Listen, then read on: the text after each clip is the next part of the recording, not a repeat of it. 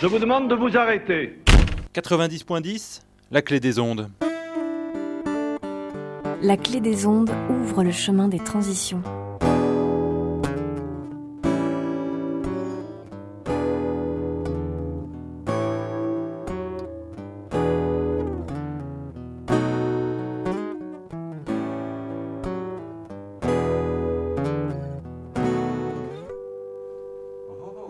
Je vous salue bien haut, vous qui nous écoutez. Aujourd'hui, on va parler des squats avec Rach. Bonjour Rach. Salut. Maxime Guéquière nous accompagne sur le chemin des transitions. Donc Rach, tu es une personne vivant en squat, c'est ça ? Ouais. Ouais, plus non, plus ou moins. Ouais. Et du coup, tu connais bien le milieu bordelais sur ce sujet des squats. Ouais. Du coup, quel est-il aujourd'hui ? Alors, par quoi commencer ? Donc moi, en fait, je suis arrivé il y a peut-être à peu près un peu plus de 5 ans sur Bordeaux. Mm-hmm. J'avais déjà une expérience de squat, mais en Normandie. Mm-hmm. Et donc, je suis arrivé là. J'ai beaucoup appris parce que pour moi, ouvrir un squat, c'était ouvrir en scred et puis pas faire de bruit. Ouais. Alors qu'ici, je suis tombé sur des groupes de gens qui déclaraient les choses très vite et sans se cacher. Mm-hmm. Et ça m'a permis d'apprendre beaucoup de choses. Moi, j'avais déjà une idée par rapport à des règles de vie, un fonctionnement, voilà, par rapport à tout ce que j'ai vécu. Et c'était le petit truc qui clochait un peu sur les squats à Bordeaux. Et je pense que c'est ce qui a un peu pourri les choses, c'est que les gens se sont dit, anarchistes, c'est-à-dire revendiquer leur idée anarchiste et sans faire attention à certaines règles de vie qui faisaient qu'un lieu fonctionne, quoi. Donc je suis arrivé là-dedans, j'étais observateur plus qu'autre chose au départ, et puis je suis passé vite à la vitesse supérieure en me disant ouais, il faut que j'arrive à faire mes choses. Donc on a ouvert la Vida Loca sur Cestas, on a mis des règles de fonctionnement, mais c'était pas mon équipe, je l'avais pas choisi, donc ça a un peu cloché au bout de 7-8 mois, j'ai dû partir parce que voilà, je voulais faire vraiment plus mon truc, et là ça partait dans tous les sens. Et du coup, là, j'ai ouvert La Piraterie, donc, qui est aussi une association, un collectif de la piraterie, et de cette maison qui est donc dans le quartier de la Médocine. On héberge des gens qui sont à la rue, donc des femmes, enfants en particulier, parce que c'est ce qu'on nous impose là, parce qu'on est en négociation avec la ville. Et au départ, on est parti avec des migrants ou des SDF, peu importe qu'ils aient papier ou pas papier, mais en demande d'asile. Mmh. Donc des personnes isolées, et on les a aidés, et là on nous a demandé, pour faire valider un peu le projet, de tourner le projet plus vers femmes et enfants. On a dit d'accord, femmes et enfants d'abord, il n'y a pas de problème, on est d'accord avec cette idée là. Ouais. Vu qu'on est une petite structure, alors c'est une belle maison par contre, avec un beau terrain, on a un potager qui est en cours, un poulailler qui est déjà là, on a une salle construite par les compagnons de devoir à l'époque, donc on a une grosse salle des fêtes dans laquelle on peut faire développer le côté artistique et culturel. Donc d'accord. On a des cours de tai chi, moi je donne des cours de self-défense pour femmes, de boxe anglaise. Ok. On a des cours de djembé avec une association qui s'appelle Tapamalis et qui vient d'arriver dans l'aventure. Ça fait 2-3 semaines et les gens sont plutôt contents. Donc voilà, on développe le truc et en mettant l'hygiène au cœur du truc parce que c'est hyper important.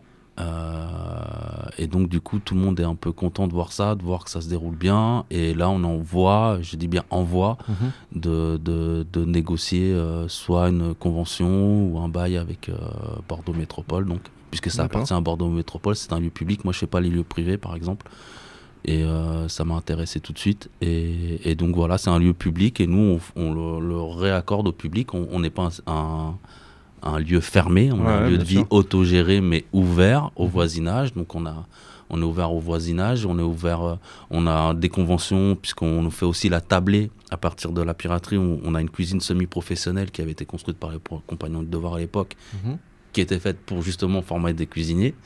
Donc ça rentrait dans le projet. Et donc du coup on fait la tablée dans la rue à Bordeaux, et là en ce moment c'est donc place de la Victoire tous les mercredis à 20h. Et donc voilà, on est d'utilité publique, générale, et on essaie de rentrer un petit peu dans les clous. On est en dehors d'un groupe anarchiste, on s'est dit voilà, nous on revendique rien, aucune idée anarchiste, même pas politique, pas religieuse, rien. On est une association de loi 1901, donc voilà, c'est...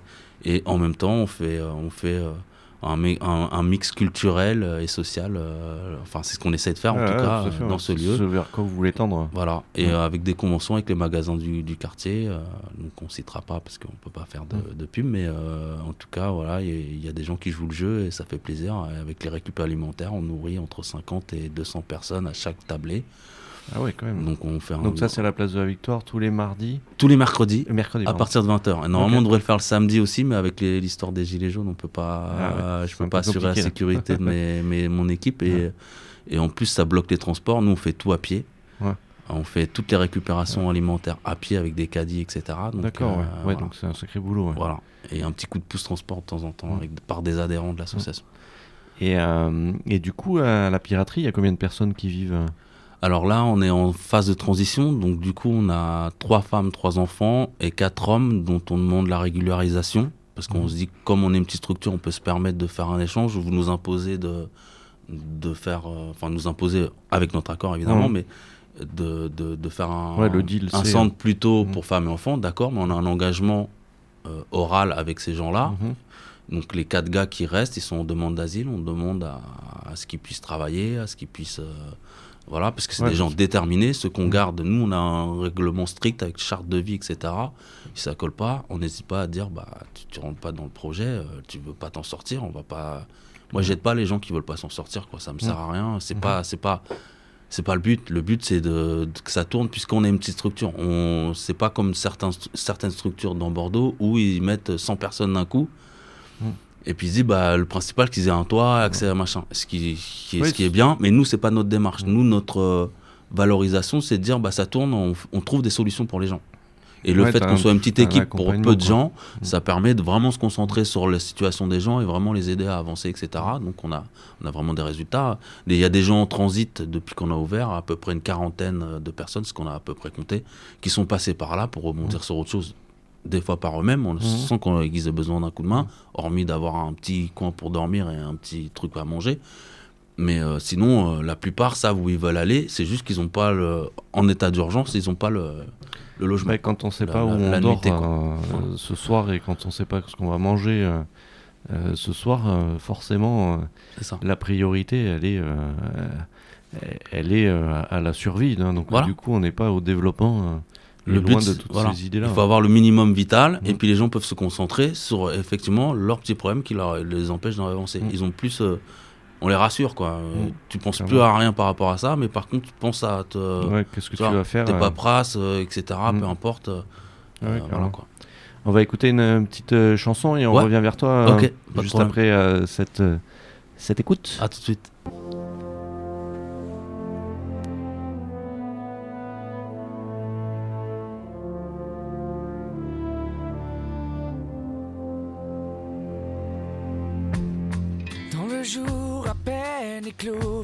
Alors qu'il fait déjà chaud, je suis parti. Ne pas affronter la ville, je ferai le tour de l'île. C'est mieux ainsi. Au bord de l'eau, il y a cette fille qui m'appelle. Elle me trouve beau. Au vent de l'eau, je passe des heures avec elle, sans dire un mot.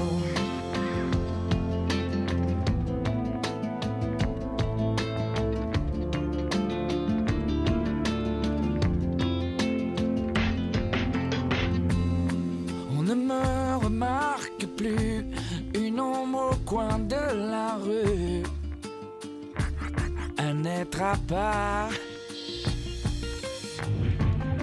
On s'amuse, on me plaint, rien de tout ça ne m'atteint. Oh non, car quelque part, et au bord de l'eau,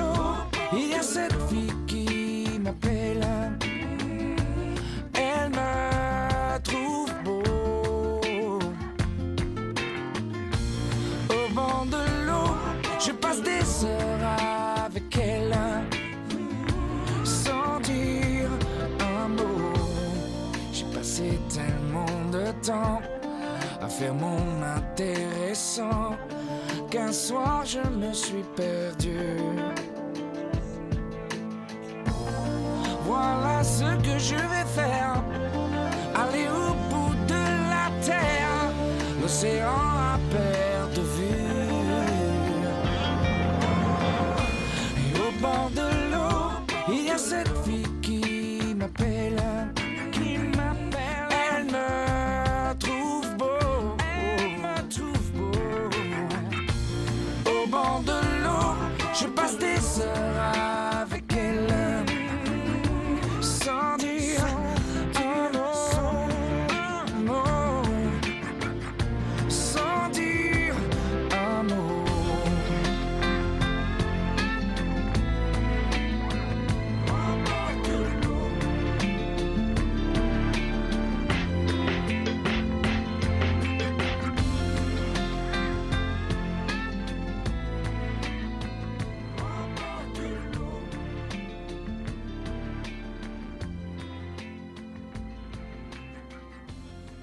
Bonjour Nathan. Bonjour. Alors nous écoutions Au bord de l'eau, c'est une chanson interprétée par Gérald de Palmas. Ce titre fait partie de l'album Sortir, édité pour la première fois en 2009. D'une façon unique, ce titre mêle à la fois les mots, la musique, le sens. Il évoque le rapport entre l'eau et l'amour, surtout les vertus consolatrices de ce fluide si précieux. Super, merci beaucoup Nathan. Et donc du coup, je me tourne à nouveau vers toi, Rach. Et donc du coup, tu disais tout à l'heure que l'hygiène était au cœur de l'accès au développement des personnes vivant en squat. Oui. Et donc du coup, ça passe par l'eau en fait, l'hygiène, c'est ça ? Évidemment. Pas d'eau, pas d'hygiène. Voilà, ouais. Pas d'hygiène, c'est la base de la vie. Mmh. Alors moi, ce que j'ai trouvé intéressant dans la ville de Bordeaux quand je suis arrivé, c'était qu'il y avait des points d'eau un peu partout. Alors, c'est pas toutes les villes qui font ça, il faut s'en rendre compte quand même. J'ai trouvé que c'était pas mal. Il y a des villes où il n'y a pas de point d'eau comme ça. Il faut aller dans un bar pour demander un verre d'eau, et encore, quand il est gentil, il te le fait pas payer. Et voilà. Puis... Donc ça, je trouvais que c'était pas trop mal. Mais bon, ça suffit pas pour avoir une hygiène, ça suffit pas... Quand on ouvre un... Il n'y a pas de douche. Voilà. Et quand on ouvre un squat, on n'a pas forcément les moyens d'avoir de l'eau tout de suite, donc il faut passer par des trucs un peu pirates pour avoir cette eau qui est essentielle, quoi, tout simplement, à la vie, au fonctionnement. C'est une question aussi d'hygiène publique, quoi. Si on laisse pas les gens se laver, ça peut transmettre des maladies, les épidémies vont toujours plus vite, c'est super important, quoi. Et donc du coup, tu disais aussi également la gouvernance dans un squat est importante. Et du coup, est-ce que tu as des exemples à me citer, par exemple ? Des mauvais exemples ou des bons exemples ? Les mauvais, en fait, ça permet... pour moi, les mauvais exemples, c'est de pas arriver à fonctionner en équipe, de pas désigner des gens qui sont compétents pour telle ou telle chose. Par exemple, il pourrait y avoir dans l'équipe quelqu'un qui est plus important pour la communication, un autre qui est plus important, qui gère ce sujet-là. Il y en a un autre, ça va être autre chose. Il faut découvrir les compétences des uns et des autres et sans les sous-estimer et y faire confiance, quoi. À partir du moment où on ouvre un lieu, on est une équipe, on se parle entre nous, on se dit bon, toi tu sais faire quoi, toi tu te mets, tu diriges ça, et puis après on a tous notre mot quand même à dire, il faut soumettre les idées aux autres, et puis mais il faut désigner des gens qui vont driver ça ou ça ou ça. Voilà, nous à la piraterie c'est comme ça qu'on fonctionne. Moi je suis chargé un peu de la com, entre autres, d'aller chercher des soutiens, etc., de faire un peu de pub quand on fait des événements, publique, hein. Voilà. Mais j'ai aussi mes compétences de TISF, donc tout ce qui est hygiène, tout ça, on a posé des bases. TISF, c'est technicien d'intervention sociale et familiale, donc c'est des interventions dans tous les milieux en fait, et plus particulièrement en privé, c'est-à-dire dans des appartements, des gens, on arrive et on doit leur expliquer que c'est des gens qui sont partis en désuétude, comment on dit... c'est pas le mot. Ils sont rentrés dans la spirale infernale.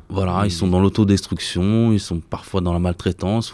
Et en fait, en général, ce qui va avec, c'est que l'hygiène de l'appartement, il est pas bon. Et on part de cette base-là, on se dit, ça c'est arrangeable d'entrée de jeu. Donc on arrange l'hygiène pour que les gens sentent mieux, ils voient plus clair, et ensuite c'est une bonne base pour démarrer sur autre chose. Mmh. C'est des gens qui, voilà, il y a toutes sortes de situations, des gens qui ont vécu des crédits, des crédits. Il y a eu des séparations qu'ils n'ont pas acceptées, ou un décès familial, et ça arrive à n'importe qui, à n'importe quelle classe sociale, ça je tiens à le préciser. C'est important qu'on défende la situation des plus pauvres, parce qu'on peut tout simplement, en pensant en intérêt personnel, que ça peut nous arriver à nous-mêmes, tout simplement. Tout à fait, ouais. Donc pour prévenir ça, on se dit ouais, c'est vrai que ça peut m'arriver, on sait pas, ça peut arriver à n'importe qui, ça peut arriver à mon père, à ma mère, à mon frère. Et ben dans ce cas-là, à partir du moment où on prend ça en conscience, du coup on défend les plus pauvres. Ouais, c'est ça. Voilà. Donc comme je disais tout à l'heure, on a eu une petite discussion en privé, je te disais, les gilets jaunes, pour moi, ils défendent pas assez les causes des gens qui sont en dessous, puisque les gens se disent de la classe moyenne en grande partie. Ils disent galérer, souffrir, mais voilà, il n'y a pas de...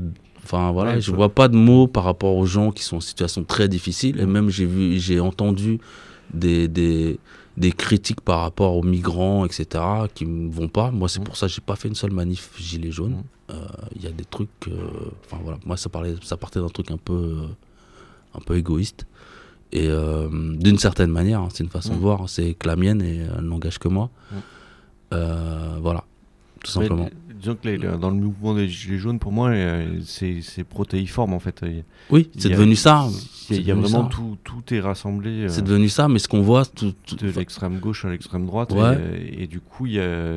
Moi, je me balade pas avec l'extrême droite dans la rue, moi, personnellement. C'est pas possible. Mais encore une fois, c'est mon point de vue. Et pour moi, moi, ce qui me semble... un petit peu pas bon, c'est que voilà, les gens ils défendent leur porte-monnaie, mais il faut savoir qu'en dessous il y a encore d'autres gens, et ces gens-là ils sont super importants à défendre. Cette cause-là elle est importante à défendre, parce que tout simplement on peut tous s'y retrouver, quoi.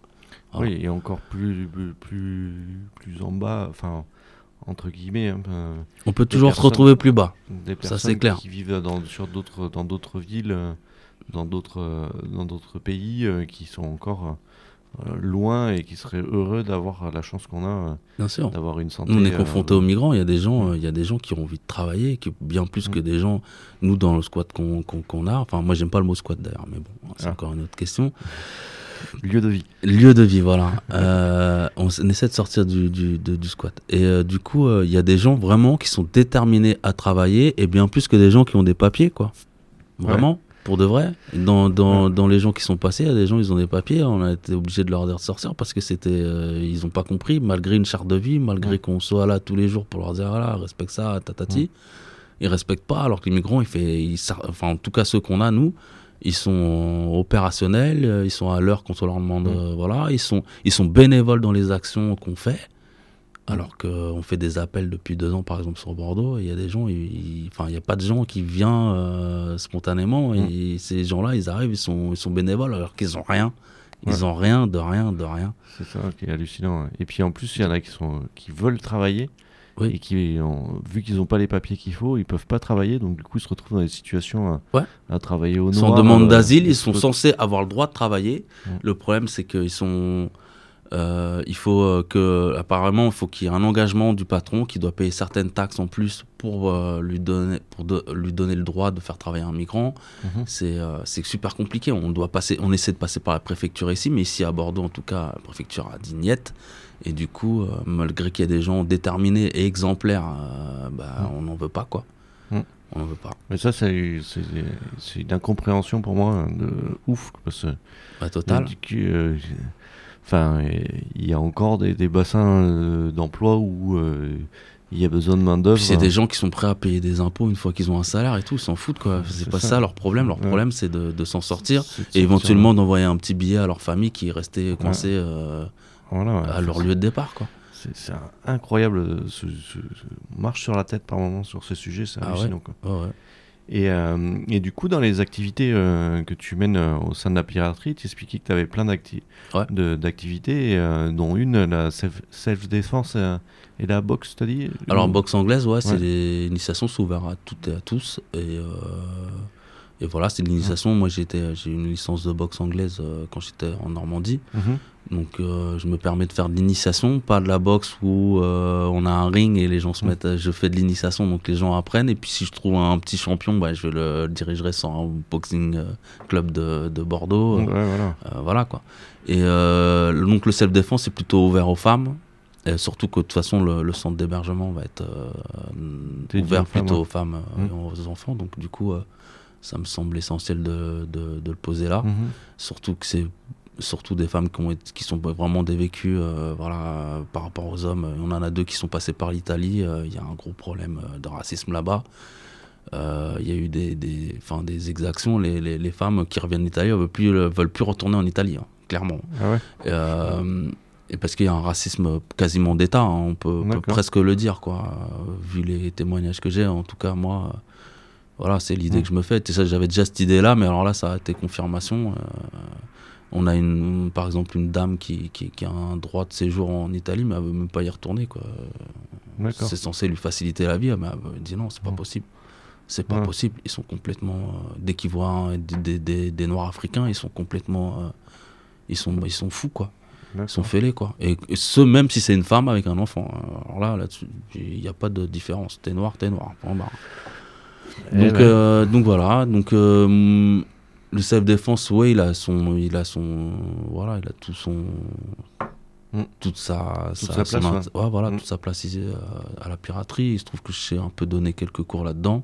Après, on est aidé par d'autres intervenants. Donc on a une Léa qui est prof de tai chi. Donc c'est un cours qui se passe bien aussi. On a une dizaine de personnes à chaque fois qui arrivent. Là, je me suis connecté donc avec le François de Tapamalis. Donc lui, il vient de Paris.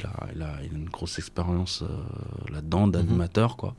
Et donc tous les jeudis, pareil, à 18h, il donne son cours de djembé et ça se passe bien. Et ça nous permet aussi de rebondir avec par exemple son animation. De rebondir quand on va dans la rue et faire une animation de djembé en même temps qu'on fait les repas, et ça donne un petit peu un petit peu d'ambiance aux gens qui viennent s'alimenter, quoi. C'est clair. Puis l'accès à la culture sur un squat, je trouve que c'est vachement important.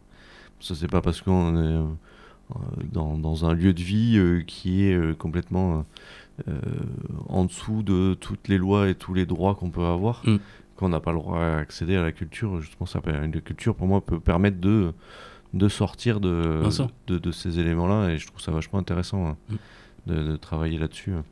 Et après, avec le voisinage de la piraterie, vous vous entendez bien Ça va. Enfin, ceux qui seraient contestataires, on les voit pas trop, en fait. En général, c'est le genre de personne, bon, il reste chez lui, derrière sa fenêtre, et puis il se dit ouais.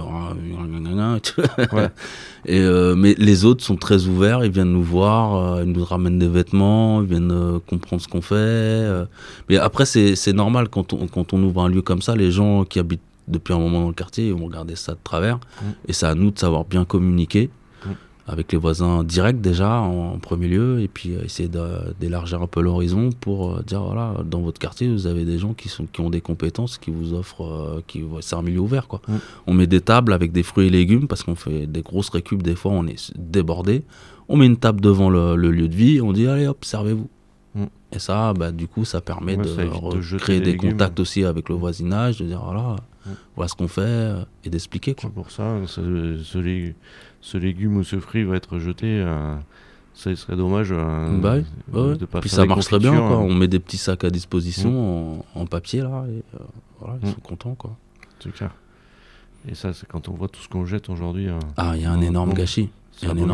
C'est super important de faire ce genre d'action. Tout à fait, ouais. Et après, je reviens sur l'aspect gouvernance, parce que pour moi, c'est quelque chose qui est vraiment important sur un lieu de vie, de savoir comment on prend une décision quand il y a un événement important qui arrive, et de définir le mode de gouvernance. Et j'ai l'impression que tu en as testé plusieurs. Et donc, du coup, quels sont les écueils de chaque mode de gouvernance que tu as pu tester? Bah, clairement, celle qui est offerte par le côté un petit peu, on va dire, anarchiste, c'est un peu chacun fait comme il veut. y a des discussions qui se font quand même avant, mais voilà. En tout cas, en ce qui concerne les événements, c'est pas le plus dur, et en général, on arrive à faire un événement dans des milieux anarchistes, c'est pas le problème. Mais après, c'est moi ce que je parle de gouvernance, c'est de savoir conduire le projet sur du long terme. Mm-hmm. Voilà. Ouais. Donc pour que ça tienne dans le temps, que ce soit constant, il faut que définir les compétences des uns et des autres. Ça, c'est super important. Nous, dans notre groupe, donc moi j'ai parlé de mes compétences, mais par exemple, j'ai ouvert le lieu avec Olivier, qui est coprésident avec moi de l'association d'ailleurs, et lui, son domaine par exemple, c'est le bâtiment, tout ce qui est toiture, tout ce qui est réparation, et c'est super important d'avoir quelqu'un comme ça dans un lieu, quoi. Donc je dis, voilà, toi t'es chef de chantier, quoi, tu fais ton truc, quoi. Et effectivement, à chaque fois qu'il y a un problème, je lui dis, ah, boum, et il le fait en 2-4, il n'y a pas de problème. On a deux autres personnes, donc il y en a une qui est ASV, donc elle a déjà des compétences un peu sociales. C'est quoi ASV ? ASV, c'est assistante sociale de vie, ou je sais plus, un truc comme ça. Et donc du coup, c'est super important. En plus, c'est une femme, donc du coup, elle peut parler plus facilement avec les femmes. C'est important d'avoir des femmes dans le groupe. Et on en a une autre qui s'occupe de tout ce qui est administratif, donc savoir caser les papiers. Moi, je suis incapable de garder les papiers, de faire les comptes, donc tout ça, ça me dépasse. Enfin, c'est pas que je suis incapable de faire les comptes, mais j'ai une expérience là-dedans, ça m'a saoulé. Ouais, voilà, donc j'ai délégué ça à quelqu'un d'autre. Je me suis dit, vas-y, je veux même pas parler d'argent. Et mais on a tous droit de regard sur les choses, et tout le monde doit en discuter aux autres et pas prendre des décisions. Voilà. Chacun de son côté, voilà. On en parle avant, on dit voilà, on est d'accord, pas d'accord, ok, bon, allez, on y va, on fait comme ça, voilà. Et voilà, il faut de la concertation, en tout cas. Et je vais me tourner vers Augustine, parce qu'Augustine, elle nous présente un bouquin, je crois, non, un livre. Alors, presque, je vous présente un guide.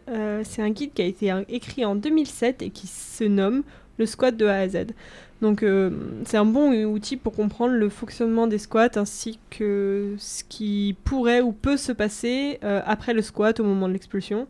Même si les législations ont largement changé depuis 2007, ce guide, c'est une bonne base si jamais vous voulez vous intéresser à ce que est un squat dans la légalité. Voilà, du coup je répète, le nom de ce guide, c'est le squat de A à Z.